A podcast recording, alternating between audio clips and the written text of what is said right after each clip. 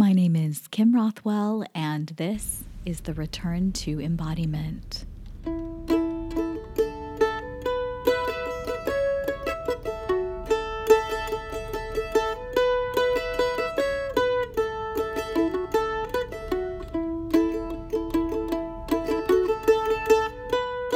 In today's episode, I'm speaking with Jeff Gilbert.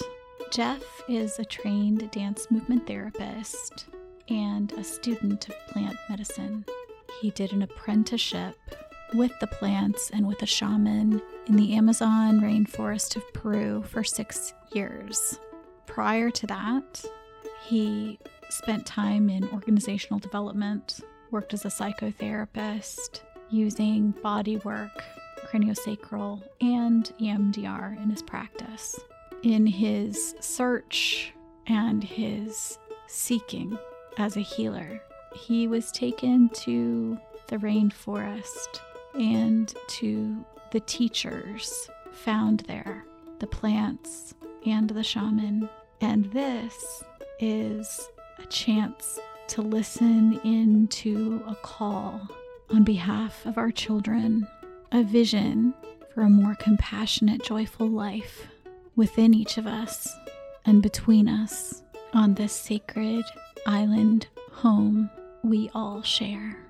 Jeff begins by settling himself into the quiet, and in doing so, models for us a starting place for this work, a practice of listening into what is most useful, what is most real, what is most beautiful. Welcome to the return to embodiment. Thank you so much for agreeing to talk to me. Yeah, thank you for asking. And it's um, it's really good timing, and it's been an incredible time for me to really synthesize like six years in Peru. That was so intense, and so it's been just incredible, and really what I needed. But lots of learning, a lot of learning. So this is yeah, this is great timing. Oh, perfect. Yeah. So um, I guess it was a while ago. We're getting old. Yeah, it's, it's, it seems to happen, doesn't it? A... How is that possible? Yeah. Some time ago, we met um, when we were both working at a hospital together. Yeah. Oh, should we? Sh- are we? Are we starting the podcast now too? Yeah, I'll go. If it's okay with you, I'll go ahead and start. That sounds great. What I'll do is um, maybe just go into the quiet for one second and then we can can we start it up? Is that so we're pretty much good to go and then we'll start it and you say go and then we'll begin? Perfect. Okay that sounds great no uh, the quiet.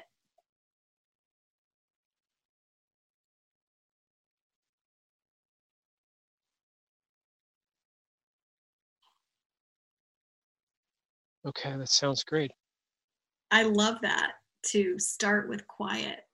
I just was really struck by how beautiful it is to begin an interaction with silence. I think that's really nice. Mm. The the question that I like to ask first as I as I begin these interviews is how is embodiment to you? Yeah, and um, and with that, uh, I would like to go into the quiet again a little bit. And what I find is that the thinking mind and the head mind can have these theories and beliefs and ideas and it might be from 20 years ago or 5 years ago or even yesterday and it's not it's not living anymore and in the quiet and in the connection with the body the connection with the heart there's the connection for me with what's living.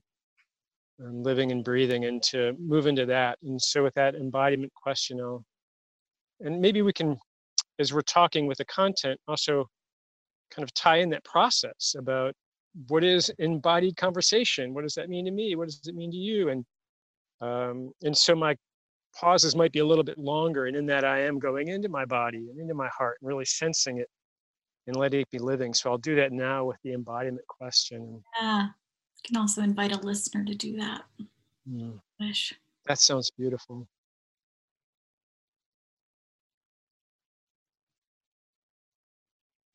for me, um, things have been changing so fast. And we've talked a little bit. I've for the last six years, my focus has been studying plant medicine in the Amazon. And so I'll, as much of my time as I can, first it's like, you know, a full year and then it was 10 months and I'm down there working with the plants and there's this wonderful shaman down there and he'll give me these teas to drink. He'll take a plant and before we, we didn't have any, any, any way to talk. So he spoke mostly Shipibo and some Spanish. I had no Spanish and he would take a plant and he would scrape it so I could smell it and he'd let me smell it and then I'd smell it and it would smell like my heart would open and my body would open and um and and then we would do this process where at the end I would be going into the jungle I'd be either by myself or 2 months in a hut with all the supplies I need and he'd give me this tea he'd make out of the plant for the first 3 days and then it just brings everything to the surface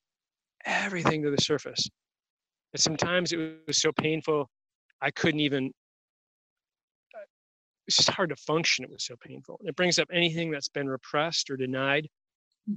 And what would also happen is I started to hear a dialogue in my head with a, um, and it's hard to answer any question without having this be a background because it informs most of what's most, really all of what's most important to me these days. Um, so I began hearing a dialogue inside my head that wasn't my own voice.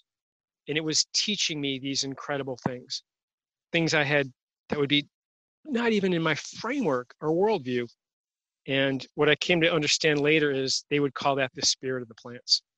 So the shaman opens up this field, the plants open it up, and it's like having a master teacher inside my head 24 7, which at times is beautiful, at times is infuriating. Like, stop, I don't want to learn anymore. And so, what, um, and part of it was so painful. And so, what I was taught in my last round in Peru when I was there for five months.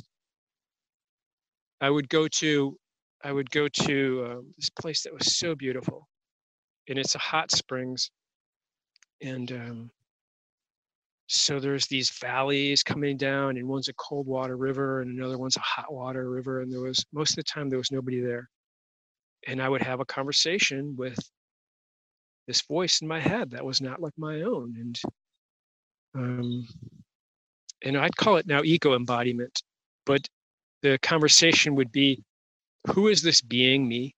Who is this being by this beautiful hot springs with macaws flying over? And it's gorgeous and it's this living ecosystem that's timeless. Who is this being here? And my heart is open and my breath is deep. And there's a sense of joy and aliveness and vitality and I'm curious and there's insights flowing through. And so for me, what they've been teaching me is that embodiment is about everything. It's about what ecosystem and I am, what is happening around me with the animals, with the plants and the trees. And then I would go into this little town. So some of my time was out there, some of it was in this little town. And I was pretty deep in the jungle for me. So it's like when I first got there, it was a 10 hour boat ride in, surrounded by jungle, only going by boat or plane, like a light aircraft. And um, and I'm in this town where there's motorcycles that are really inexpensive and there's dust everywhere and it's heavy in samsara. So there's a lot of stealing and lying and it's just heavy and dense and painful. The question is, who is this being in this? My heart is tight and I'm I'm looking around for who might, you know, do something. And, you know, so it's just, and there's a ton of poverty. So it's just always people in this survival reptilian brain. Who is this being in this environment? And it's very different. So to pretend like this being is a constant is not true for me.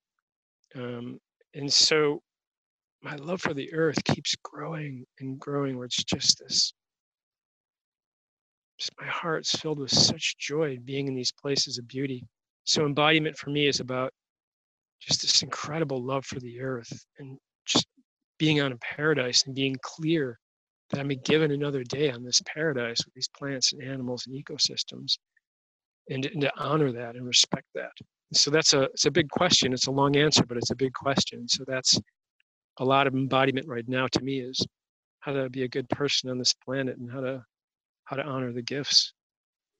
So the embodiment for you right now is aliveness in relation to your surroundings. That's a great way. That was I, I gave a long answer, but that's a great way to put it.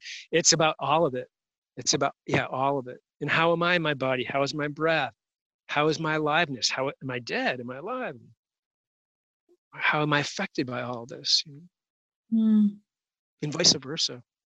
It also sounds a bit uh, like like adopting a compassionate witnessing toward that, what that looks like. I think it definitely includes that, and um, and there's so many perspectives from so many ways. What comes to mind is that, and in a lot of times in these processes, um, it's the experience of pure love light, and from that place of pure love light, it is compassion. So it's compassion and love, and identify. I don't want to say identifying more, but having the consciousness come from that place where it is compassionate, it's compassionate witnessing. Yes, absolutely. Yeah, I have been I've been reading Braiding Sweetgrass. Mm. I by Robin Wall Kimmerer. She's an, a Native American um, botanist. Wow. And her book is so moving. Um, when I'm reading it, I'm not out in nature, but I get a taste of what you're describing or that's my that's maybe my reference point for what you're describing and also the the opportunities that i've had to be out in nature. Did you see my shirt? No what does it say? I don't know why i wore this today. Oh i love that. Oh my god. I just print up send those to everybody on the planet right? May the forest be with you. Oh man that's perfect. So is this woman she's native american and she also studied at university and got a phd is this yeah. I think my friend gave me a little pamphlet for hers which i loved and she and oh it's so fun to be in this conversation. And so my understanding too is she's saying she had this relationship living relationship with the earth and plants and trees the natives americans would it's a being. It's not like oh just chop this down and then she went to study at university and they gave her all these categories and things and it's not living and and then she went back and combined both of them is that correct? Of how are they living how are they breathing and then also what's the categorization? Oh yeah it's beautiful. Yeah teaching i would say she she brought beauty back into the science. She brought spirit back into the science. Yeah insanity. It's almost like i just almost see our species as going insane. Right if i can if, returning relationship into oh man. Mm-hmm. if i can look if i can look at a 500 year old oak tree and all i see is timber man i have just i'm dead and yeah she just talks about this and i like it as we're talking about embodiment what is relationship to the body to the plants and so yeah absolutely yeah um you're talking about the plants ingesting the plants and the plants actually speaking to you and teaching you. Can yeah. you um, describe one, maybe one of those experiences? Yeah. Um, I'm going to drop in again too. Yeah.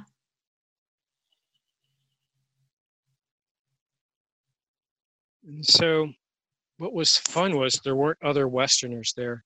And part of that was incredibly difficult. I mean, I thought I was going to lose my mind a lot. Um, what was good about that was I didn't have anybody else's maps or perspectives. It was just my relationship with the shaman um, and the plants and his family. And so I, I'm out in this hut, and then um, there was yucca, which is something you know we pull from the ground from like a small tree it's like a very small tree, and you pull it up, and so it's it's like a tuber you eat. And um, and I'm hearing how is it from this voice I would describe as not my own. How is it that I'm a grown man and I've never grown or pulled my own food? Just how how is this conceivable? That wouldn't be coming from my mind necessarily because I go to the store and and so they're they're showing me um, learn to grow your own food, learn to touch the soil, learn to work with these plants. And they started teaching me about experience near and experience far. And kids, we have them as a society sit in these chairs for eight hours a day and they lose touch with their bodies and it's horrible and we turn them into little thinking machines. It's like a little army where then somebody actually as we talk about embodiment i felt myself get emotional and i wanted to push that down and let myself feel that. We we train them to become beings where somebody can sit at a desk and with a swipe of a pen obliterate a mile of amazon rainforest which is going so fast 20% of it's gone and it's going so fast. And i experience the amazon as a living being as do the shamans and it's a web of infinite intelligence. You'll have you'll have an ecosystem that's timeless. It's been there since however long that part of the earth was growing it and there's this it just teaches everything. And we can go in and and hammer that out. So we turn these children into machines that can just no embodiment no consciousness boom and that's experience far. I have a pen i sign this document a mile of the amazon is gone. An experience near as i'm touching the soil i'm growing the food. And they would say let's say grow out and you know go out and grow plants grow trees. You can feed if you grow if you grow if you plant a 100 trees you can feed a small community. And then um okay i'll just share this too so then i'd hear google this place that i had never been and after the dieta i google it and there's a community there and then from there i go on to a free permaculture student class and they're teaching me to plant trees and so I'm have my hands on the soil and people are teaching me how to plant it and it's free and we're laughing and playing. And so it's that kind of process. It's miracles happening a lot and incredibly difficult times. But Oh, that makes me so happy. Yeah, that's good to hear. It makes me happy. Yeah, too. just to imagine you going from the dieta. Yeah. Where you had that question how is it you're a grown man and you've never learned to grow your own food and yeah. then you just went and started growing stuff started working with your hands with the soil you had this had, oh, door open for it and that is such a great way to describe the shamanic work in plant medicine is these doors open and first for me i mean i've really had to go into the dark night of the soul um, it because it brings up everything. I'll have a friend that'll say, "The plants show us what's in our heart, and they show us what keeps us from being there." So there's this huge opening into love light, and then I see what it is that stops me. When I was when I was in the jungle, I had I had I so I let go of everything I owned to go there, except for two big duffel bags and I had these leather shoes that I used to wear in my psychotherapy practice, and they were great for keeping bugs out because they were they were sturdy, you know. And I didn't care anymore. So when I'm pulling the when I'm pulling the yucca up, I'm wearing my psychotherapy shoes and I'm wearing my my pants, and I'm and I'm thinking. I'm pulling yucca like a guy standing outside his office in Michigan Avenue in Chicago. You know, it's like this kind of disembodied kind of. I'm not quite sure how to one of the one of the locals, one of the natives would come in and they'd scratch it up and pull it up in two minutes.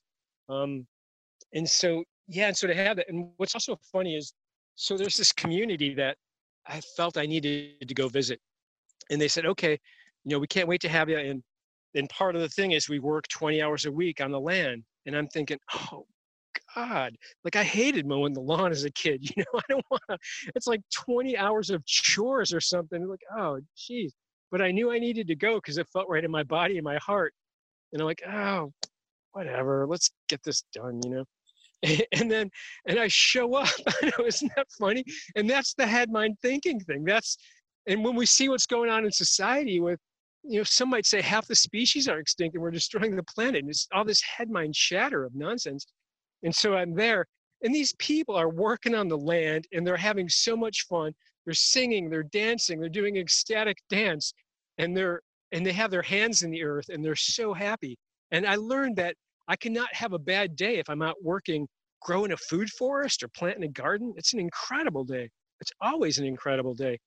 And yeah so i love that healing up takes place from they show me what's wrong and then the door opens and then boom changes my life. I'm planting a fig tree here. I wish i could show you. It's a beautiful fig tree. It's awesome and people can eat from that fig tree for the next 70 years and it's beautiful and it's a great friend so do you do you have a um like I, I guess I should say um the listeners won't be able to see you, but I can see you and you're sitting framed among a bunch of trees. You're outside, your shirt's off. Yeah.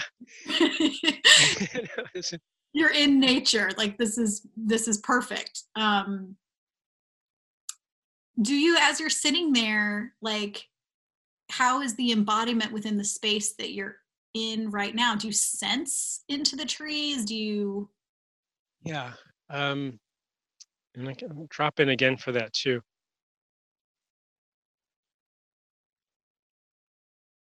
so um so part of this which is kind of funny at that permaculture school there was a guy who had a uh, a, a phd in biotech from something like the university of southern california. And he went into biotech found it was lacking in ethics I'm not saying that's for everybody but for him it was. He went on to teach and do different things. He was kind of semi-retired. And he would just wear this man skirt around no shirt no sh- no shoes no shirt. And when he was going to teach class i thought well he'll put something teacherly on you know but he's in the garden all day and he just shows up in his man skirt with his and he, that's all he wore every day and i thought this is a little quirky and then you just get used to it. It's just like, who cares what my hair looks like? Who care? I wear this, you know, I've got seven man skirts. That's my whole, that's my whole thing. You know, I wash once a week. Um, and so, yeah, so I just got used to it and it, and all these things we do and why do we do them? Like, why do I wear clothes? If it's warm out, why am I wearing clothes? That's doesn't make sense. I wear them because everybody else wears them because they taught me to wear them. But so part of this too is, so I, I spend this, the last round out there was was five months in Peru, and a lot of it is by this gorgeous hot springs.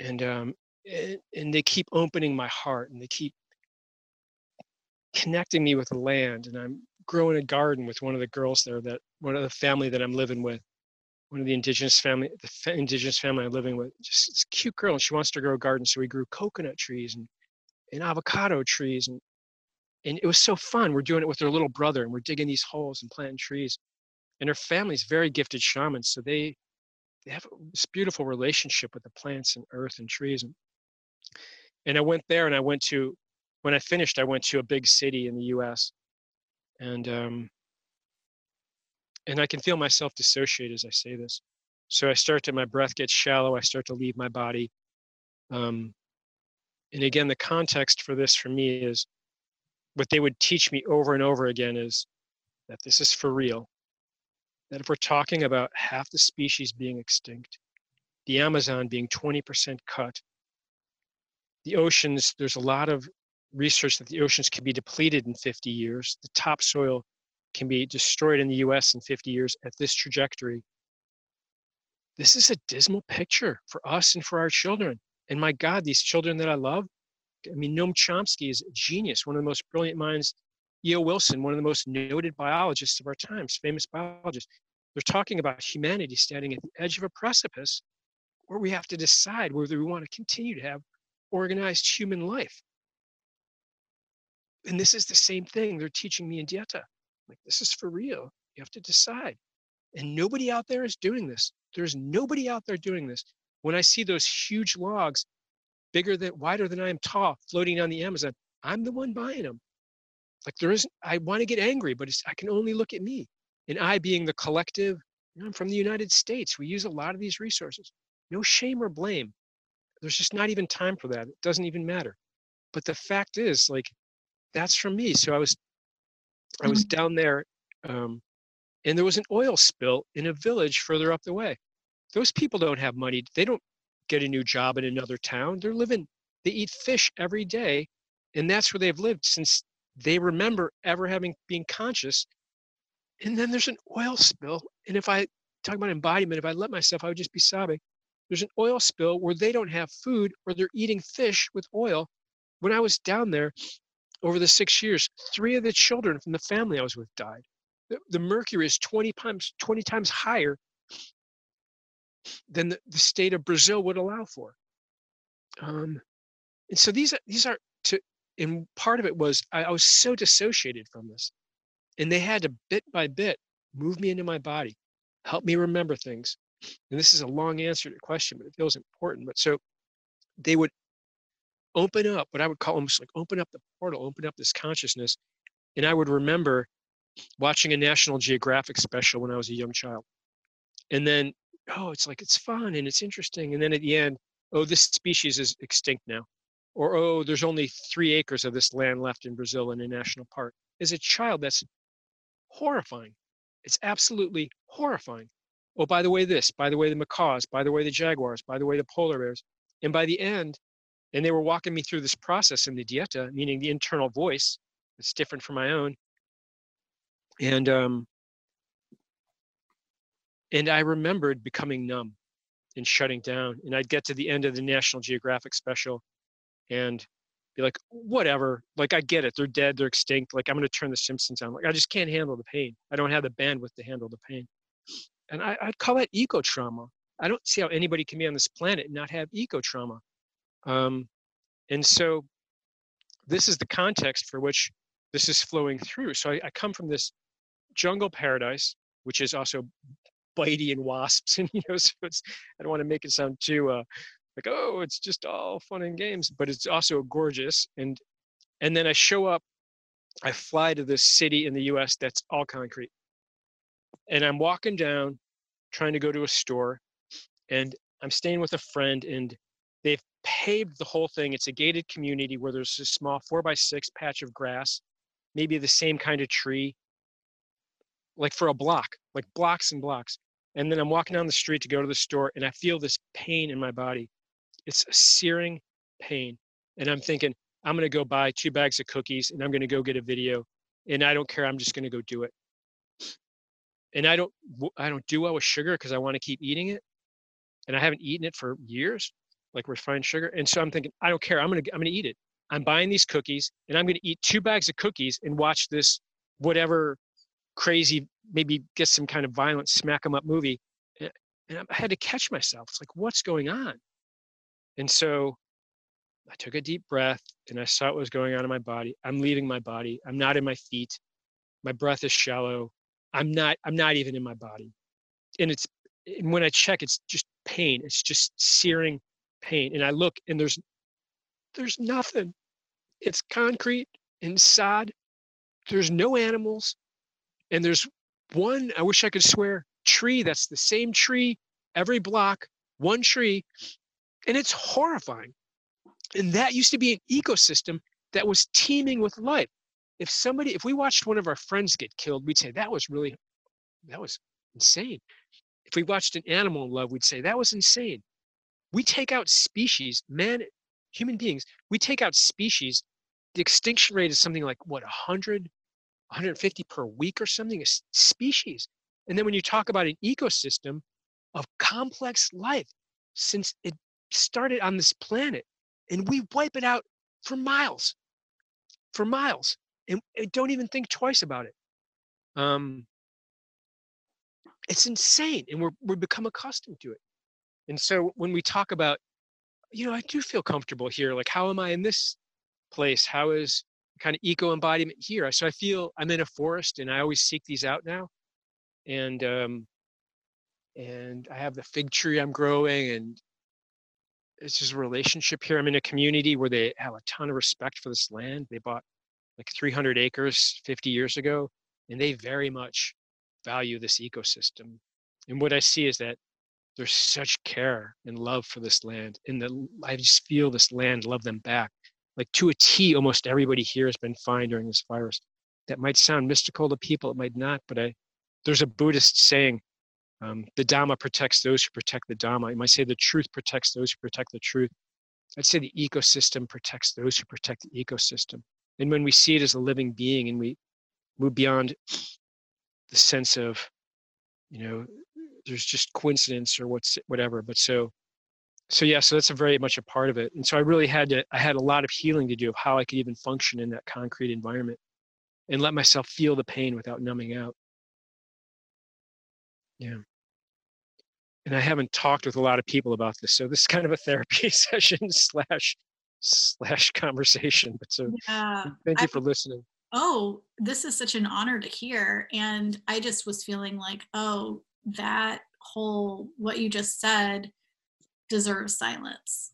It Oh, deserves thank you. land, you know.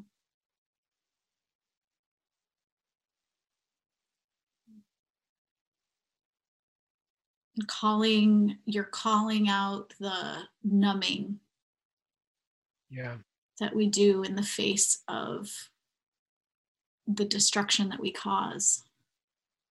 And that was um I really I heartfelt appreciate the mirroring on that, Kim. Because if we if we're tracking the embodiment, we can see like my voice, my speech is kind of forced and I'm starting to move into my head and I'm it's like a ah ga, and I'm leaving my body in a sense. And when you brought us back to the quiet, I mean I just wanted to start sobbing again. I just want it's it's it's almost more than I can tolerate sometimes. Mhm. so to be embodied with that I don't know on this planet it's just Yeah, it I I'm also um I'm struck by the difference between being numb and being alive and the singing and dancing and planting and aliveness and the moving through concrete places where there's very little life and feeling that in a way that is that means you're alive. You're alive to what is what is but they were trying to teach you. As yeah. opposed to the numbing of i just don't want to think or know or i don't want to suffer this. Yeah. Which i get that. Yeah I, I get that. That's what we do. That's a lot of what we do. And it takes so much courage to feel the the suffering and to then on the on the other side this all this other thing that you that you described which is also like that is our access to true life and joy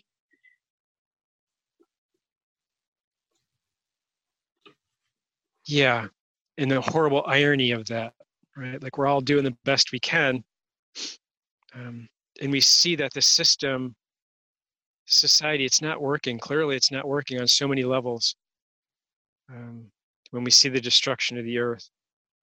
And what what really yeah, did catch me is that in this so in this community that's pure concrete almost i feel like it'd be two different species. If we tracked one for a thousand years one way and one for a thousand years in another environment.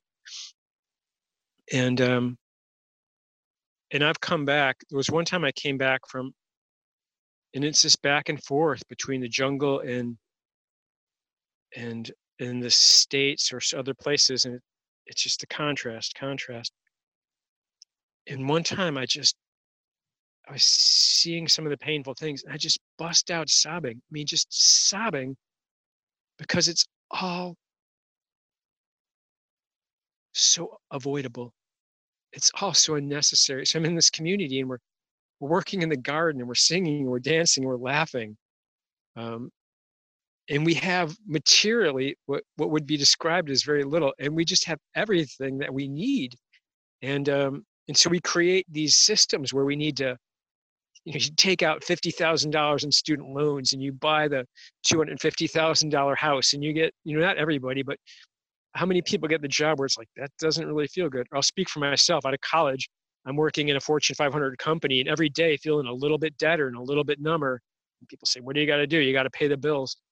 So how to how do we find the tools that as a species we move back to so that we can feel it?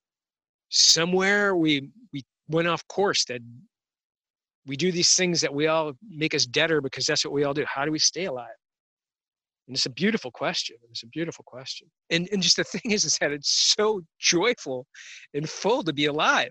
And so why do we why do we create these systems where we're destroying everything that's most valuable to us?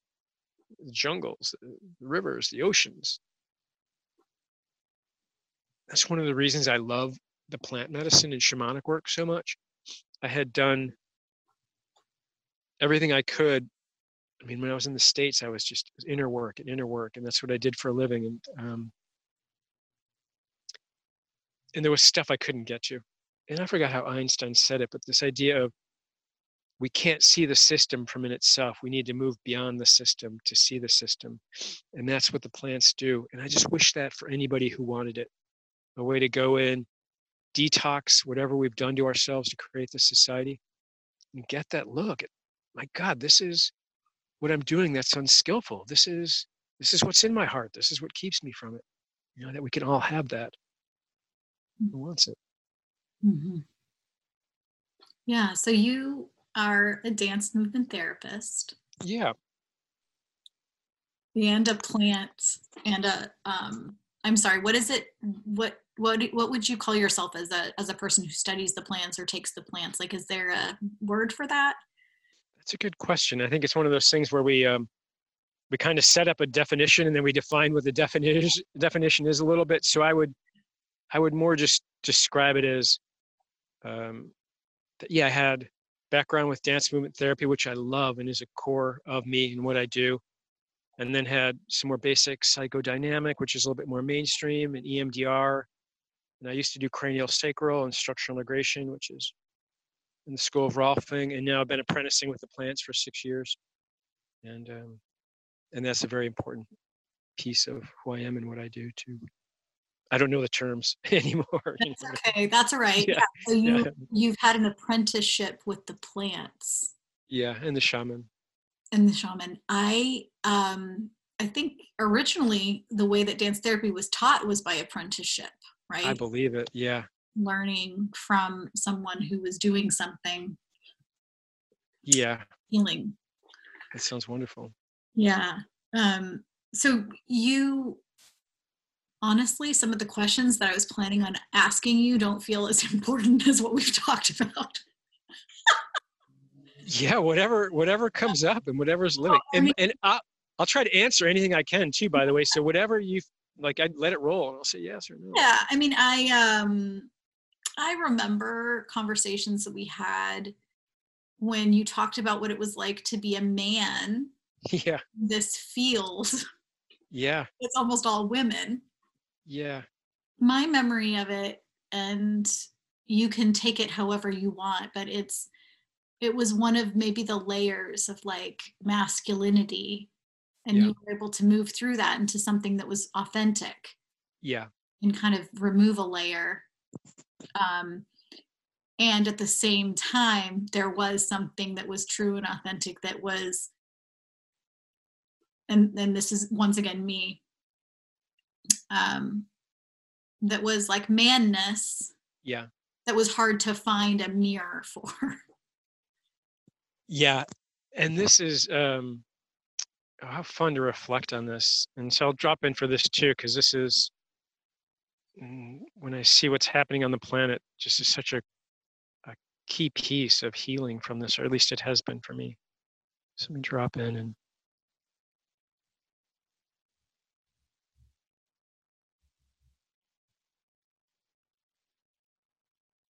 And so I'll start with a memory from class. There's like 16 or 17 of us in class. Um, there's some people who have been professional dancers, and everybody there has been just dance, dance, dance. I, I don't know if I ever told you this. I disliked dance so much. I it was one of my least favorite things in the world. I would never dance. It's one of those things where your girlfriend's like, "Can we dance?" I'm like, "Oh God, do we have to dance? I don't, you know, like, no, Jesus. And so I, I can hear the melodramatic my voice, but but I grew up playing football, so we we hit each other. You know, we we put on pads and we watched football, and we played football, and we smacked each other around. And um, and so, and this is less funny, but I just have to say it. We never targeted somebody to say like, this person in our group is gay and we are going to bash him or say cruel things. But the names that 12 year old boys call each other, gay, sissy, but I mean, just on and on. And so you wanted to be a man.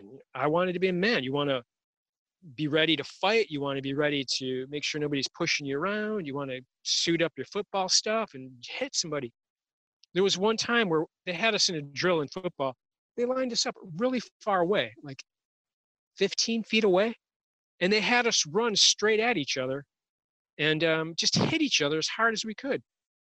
And there was I'm lined up against a guy who's huge. So I'm probably 140 pounds. He's probably 190, and um, and I hit him as hard as I absolutely could. Everything in my body, I laid at him like I just. And he, afterwards, he's like, my ears are ringing. I'm like, I, me too. I was almost unconscious.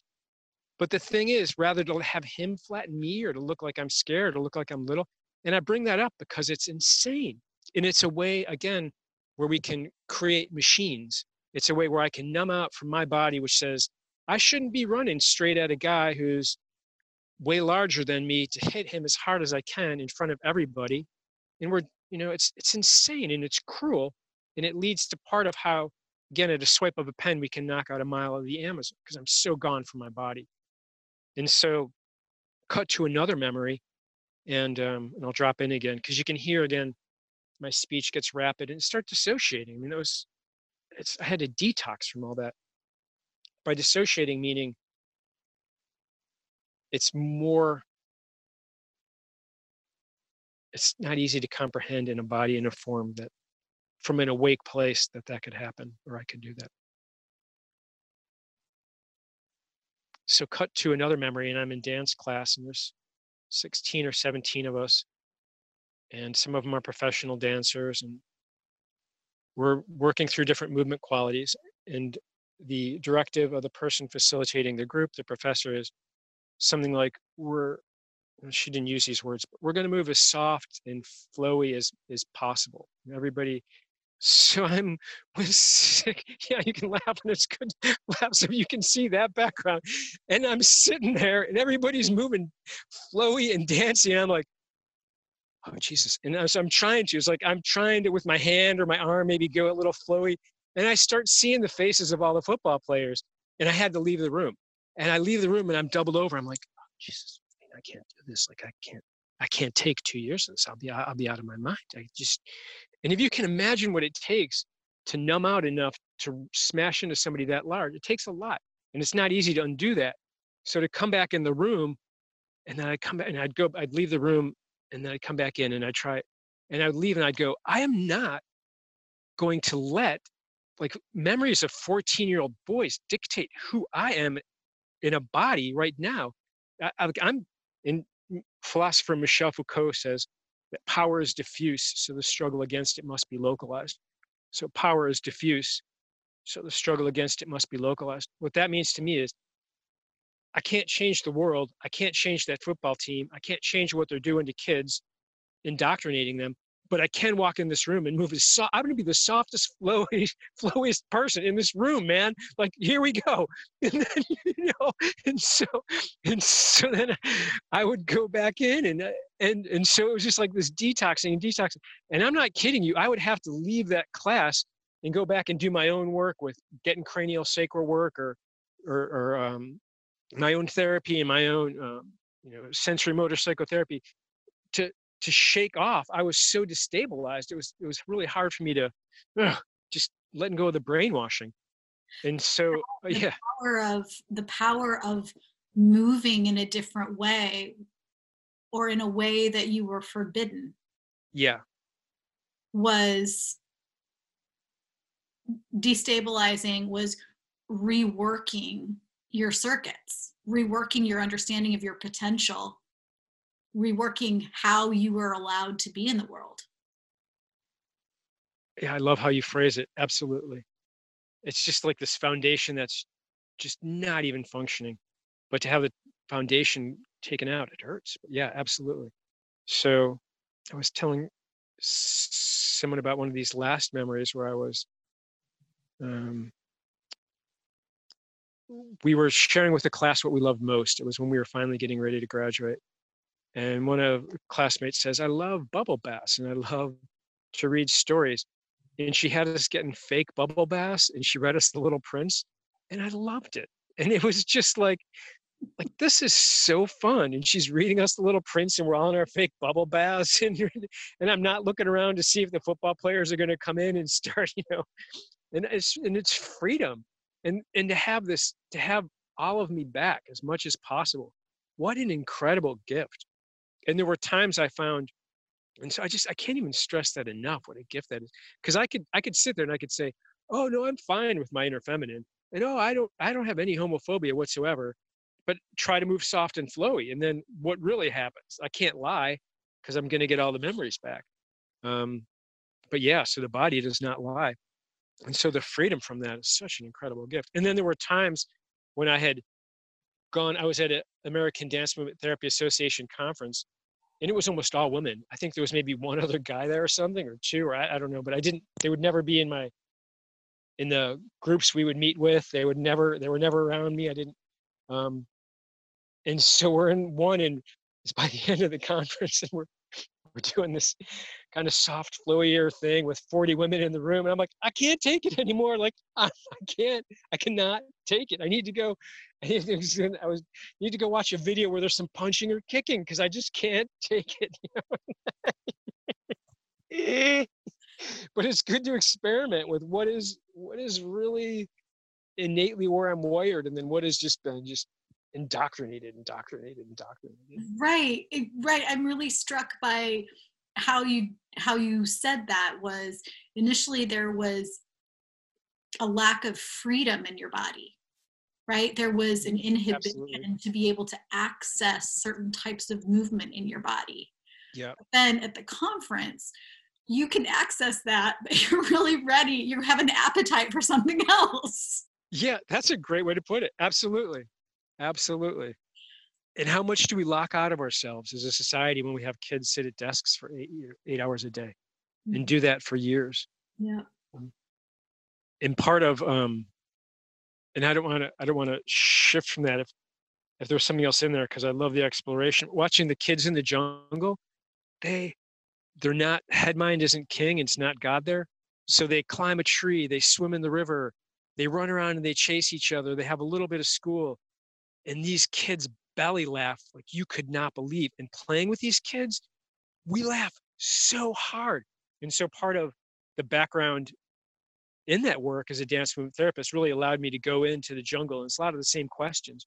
What's innately me? What do I really want to change? What do I not want to change? Um, but to belly laugh with those kids and to have that full range of movement, man, it's golden. It's paradise. And the things we do to ourselves to try to fit into the system where we really lose what I think almost any human being would value most, which is joy, pleasure, full sensations, deep breathing, connection with the earth, connection with ourselves, connection with the people we love. Laughter. Laughter, play, connection with the animals and plants. Yeah, you managed to weave that right back in. Good job. Well, it it, it all it all it all ties in because it's just it's and what I see too is the toxic masculine. Um, and I love, I love healthy masculinity. I mean, I just love healthy masculinity. But in this society, we're continually at war, continually at war. We don't even, you know, Noam Chomsky would say there's hundreds of thousands of Iraqis dead, hundreds of thousands of human beings, and that is somehow okay.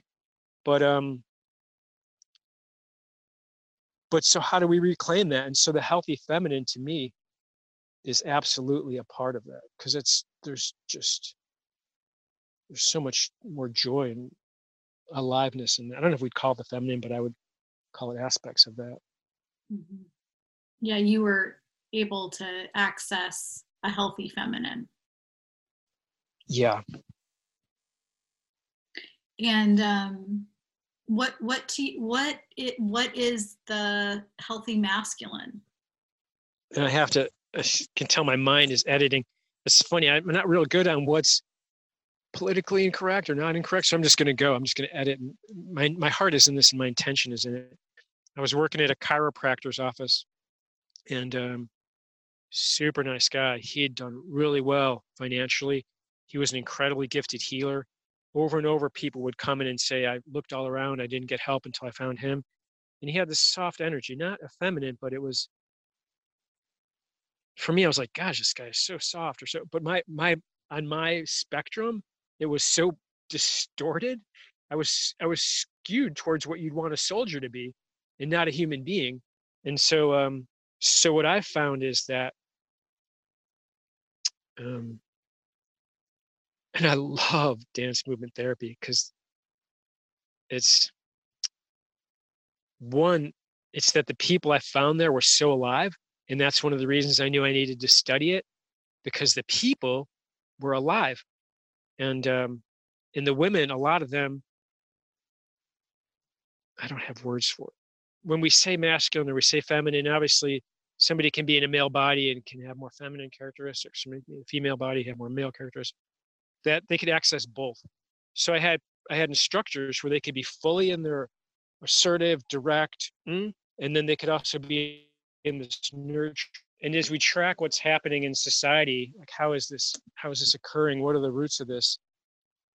I think so much of it is too from that when I was growing up, you're doing be a man and you suck it up and and then the lack of movement we start to look at all these patterns of what is it that allows us to create this situation and what are the ways perhaps of dismantling it totally we start Amen. with movement maybe with connecting to the earth and planting things and teaching our children in ways other than disembodied ways. Man yeah i love it. So where are you jeff what are you doing next? Are you going back to peru? And i think i'll go into the quite the and i was thinking uh yeah and so actually i'm gonna go in and let's see what comes up because it's changing so fast Mhm. um so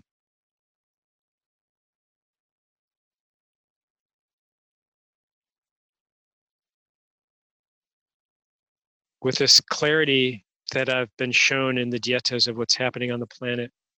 But so one of my main focuses right now is mm, whatever's possible to be on a healthy planet where we're respecting and loving the earth and and the animals and just what we're talking about how how to have embodied children how to help children um, move freely and fully and connect.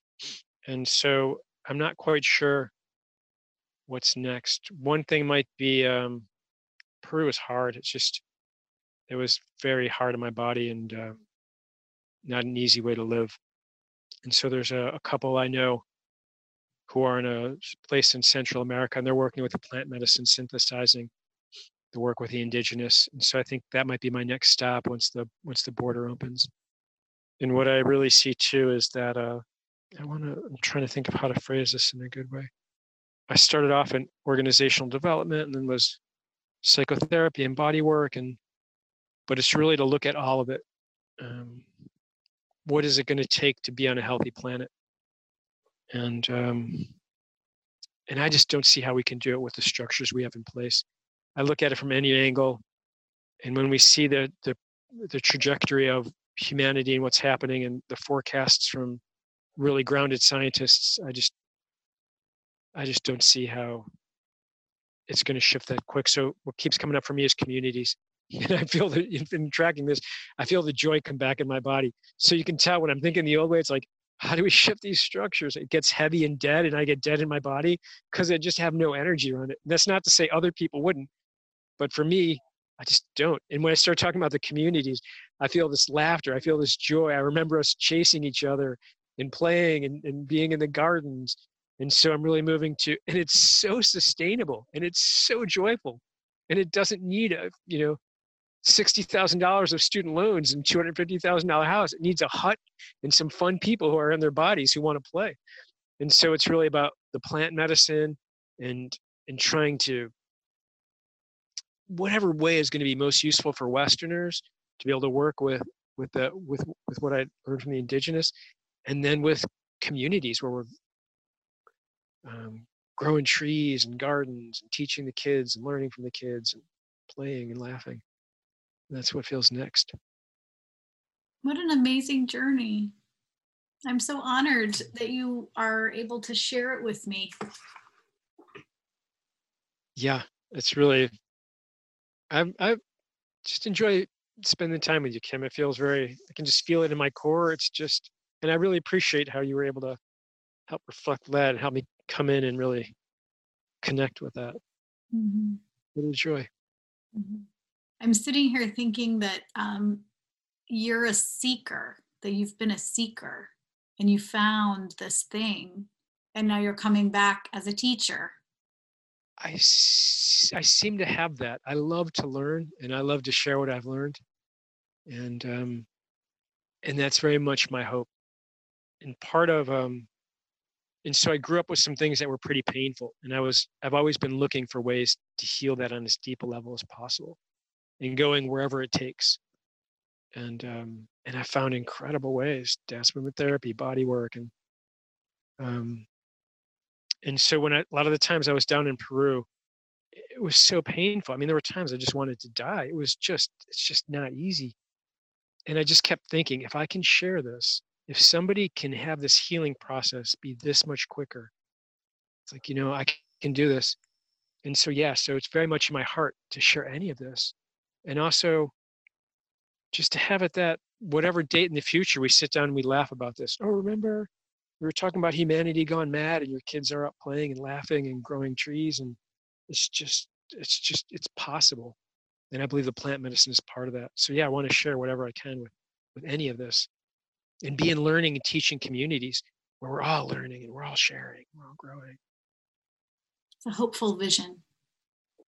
I feel it i've seen it in all these communities and i haven't found it all in one place yet. Yeah i think there's a there's a growing hunger for many people for that. Thank you so much. You're welcome. You're welcome.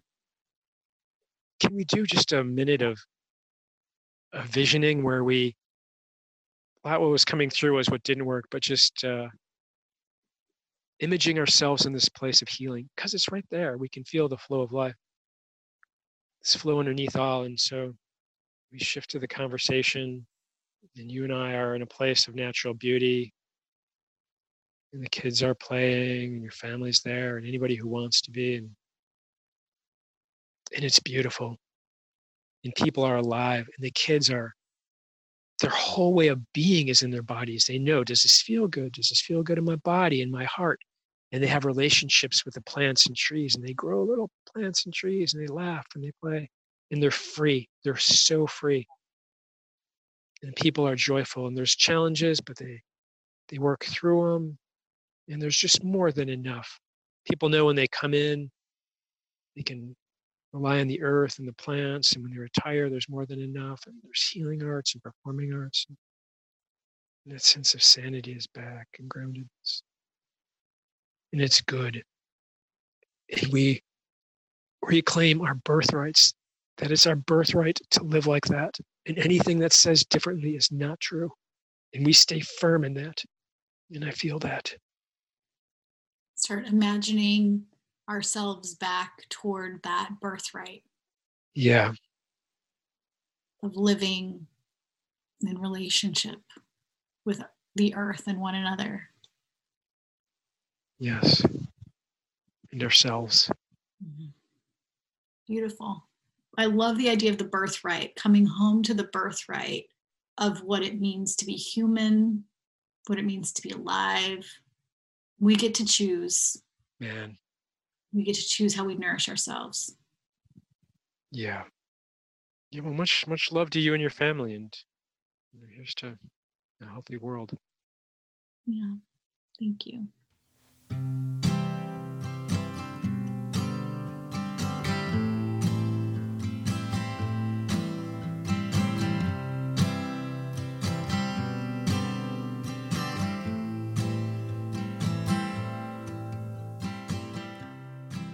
Thank you to Jeff Gilbert for being a conduit of wisdom directly from the richest rainforest on earth.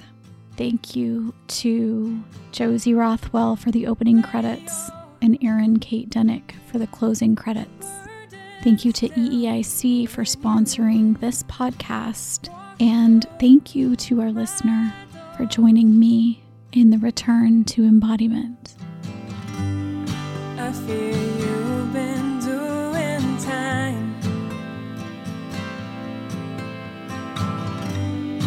for a past that